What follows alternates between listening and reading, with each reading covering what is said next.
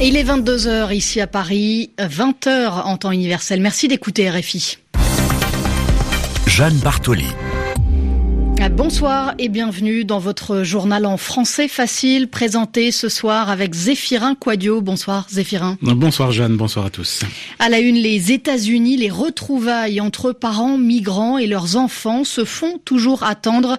Euh, face à cette paralysie, les autorités locales tentent de trouver des solutions. Nous serons à New York. En Turquie, la justice prolonge la détention du président d'Amnesty International dans le pays. Décision à quelques jours des élections législatives et présidentielle. Et puis la Coupe du Monde, victoire dans les toutes dernières minutes de la Suisse face à la Serbie, 2 à 1. Euh, tous les résultats de la journée à la fin de ce journal. Le journal. Le journal. En français facile. Aux États-Unis, des centaines de familles de migrants sont toujours séparées. Les retrouvailles se font attendre, Jeanne. Oui, seuls 500 des 2342 enfants ont retrouvé leurs parents après avoir été séparés par les autorités américaines. Pour les autres, c'est toujours l'attente.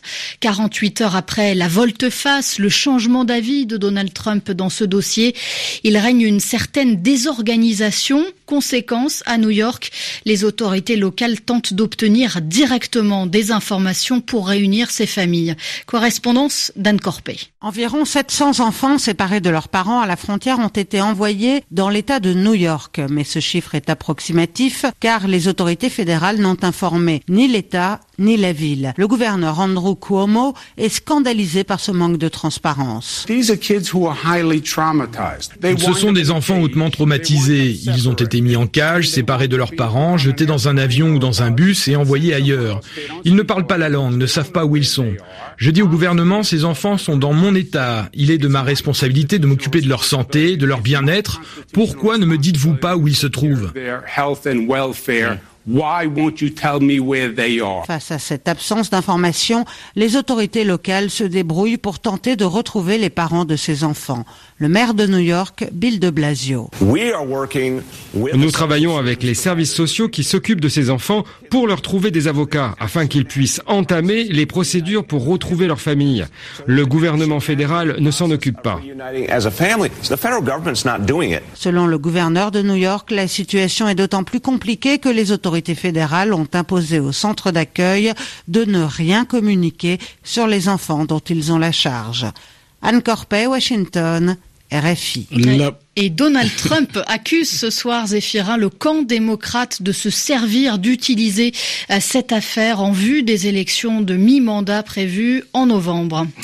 La politique migratoire européenne cette fois, quelques jours après l'affaire de l'Aquarius, Malte refuse ce soir d'accueillir le Lifeline, un navire qui transporte plus de 200 migrants. La demande avait été faite par Rome. L'Italie dénonce une décision absurde et inhumaine. Le navire en question est affrété, loué par une ONG allemande. Or, le nouveau gouvernement italien refuse désormais d'accueillir tous les navires des ONG. Il les accuse d'être complice du trafic de migrants. En Turquie, dernier rassemblement pour les candidats avant les élections de dimanche. Élections législatives et présidentielles. Recep Tayyip Erdogan était aujourd'hui à Istanbul. Le président sortant est bousculé dans cette campagne cruciale très importante. Les Turcs doivent en effet élire un président qui aura quasiment tous les pouvoirs en raison de la réforme constitutionnelle adoptée l'année dernière. En parallèle, la justice turque a décidé de prolonger la détention de Taner Kılıç, euh, président de la branche turque d'Amnesty International. Écoutez, Idil Ezer, c'est la directrice de l'organisation dans le pays. La décision du tribunal de maintenir Taner Kılıç en prison n'a rien à voir avec l'application de la loi ou le fait de rendre justice. C'est une décision purement politique. Il est clairement détenu comme un prisonnier politique. Je crois que le but de cette décision est de créer un climat de peur et d'essayer d'intimider les défenseurs des droits de l'homme. Les autorités veulent faire en sorte que les défenseurs des droits de l'homme ne puissent plus travailler pour la défense des citoyens, mais cela ne fonctionne pas vraiment car les activistes continuent à se battre pour les droits de l'homme. Malheureusement, de telles décisions affectent Taner Kilich et les autres, ainsi que leurs familles. Encore une fois, il s'agit d'une stratégie d'intimidation de la part des autorités turques. La directrice d'Amnesty International en Turquie et selon les instituts de sondage Recep Tayyip Erdogan pourrait bien ne pas être élu dès le deuxième tour ce dimanche, dès le premier tour ce dimanche. En Syrie, des hélicoptères de l'armée syrienne ont largué, ont jeté aujourd'hui une douzaine de barils d'explosifs sur des zones du sud-ouest du pays contrôlées par les rebelles. C'est ce que rapporte l'Observatoire syrien des droits de l'homme. On ne sait pas s'il y a des victimes.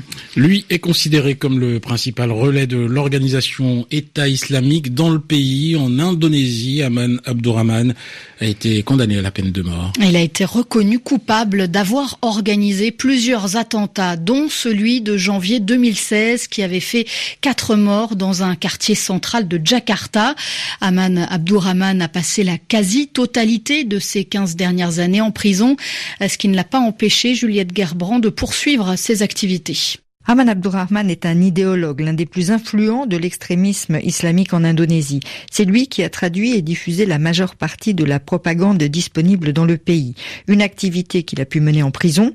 C'est là également qu'il a préparé en 2016 l'attentat de Jakarta, mais aussi celui de Bornéo, qui a grièvement blessé quatre enfants à la sortie d'une église, ainsi que l'attaque suicide qui a tué l'an dernier trois policiers dans la capitale.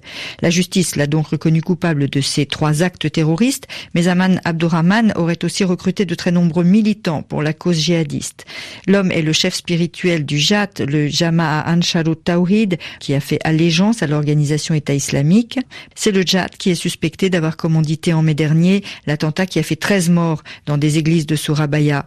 Parmi les kamikazes se trouvaient deux fillettes de 9 et 12 ans. Durant l'audience, le prédicateur était entouré de gardes armés. Selon le Jakarta Post, il a reconnu avoir encouragé ses fidèles à rejoindre l'organisation État islamique en Syrie il a en revanche nié avoir commandité les attentats, mais il ne fera pas appel, indique son avocat, car il ne reconnaît pas la justice indonésienne. Juliette Gerbrandt et puis à l'écoute de RFI, Radio France Internationale. Il est 22h07 à Paris et à Athènes. Lui avait mis une cravate pour l'occasion. Une première pour euh, Alexis Tsipras, le premier ministre grec, a salué lors d'un discours l'accord historique trouvé par les ministres des Finances de la zone euro, accord sur un allègement de la dette grecque et la sortie des programmes d'aide. L'actualité en France, Marion Maréchal la nièce de Marine Le Pen, inaugurait aujourd'hui l'ICEP, l'Institut des sciences sociales, économiques et politiques, une école dont elle sera la directrice et qui accueillera ses premiers étudiants fin septembre. L'ex-député d'extrême droite, officiellement retiré de la vie politique, dit vouloir former une nouvelle élite politique en France. Et on termine ce journal, Jeanne, par un détour en Russie. Cet après-midi, le Brésil a battu il y a quelques jours par la Suisse s'est fait peur. Les Brésiliens ont eu des difficultés à dominer le Costa Rica, mais s'imposent finalement 2 à 0. Écoutez Philippe Coutinho, le milieu de terrain de la Ça a été un match vraiment difficile, comme on s'y attendait? On a essayé d'aller chercher cette victoire dès le début, mais on a dû faire preuve de beaucoup de patience, ne pas nous énerver, et on a été récompensé par ces deux buts en toute fin de match. En fait, la défense du Costa Rica nous a posé énormément de problèmes. Leur milieu de terrain est très dense aussi, c'est une très bonne équipe, avec beaucoup de qualité, mais l'essentiel pour nous, c'est d'avoir gagné ce match. Nous ne sommes pas découragés, on a su rester solidaires et forts mentalement notre volonté d'aller de l'avant et d'insister jusqu'au bout a fini par payer. Philippe Coutinho, le milieu de terrain de la Seleção et puis euh, le match s'est terminé. Il y a une vingtaine de minutes, la Suisse arrache la victoire dans les toutes dernières minutes face à la Serbie 2 à 1. Enfin, belle victoire du Nigeria face à l'Islande cet après-midi, victoire 2 à 0, doublé de Moussa, l'attaquant du CSK Moscou. Un match que vous avez pu suivre sur l'antenne Afrique d'RFI et sur RFI.fr. À suivre demain, trois rencontres, Corée du Sud et Mexique, Allemagne, Suède, enfin Belgique, Tunisie. Des matchs donc à suivre sur l'antenne Afrique d'RFI et sur RFI.fr. C'est la fin de ce journal en français facile. Merci de votre fidélité. Restez avec nous à l'écoute de la radio du monde.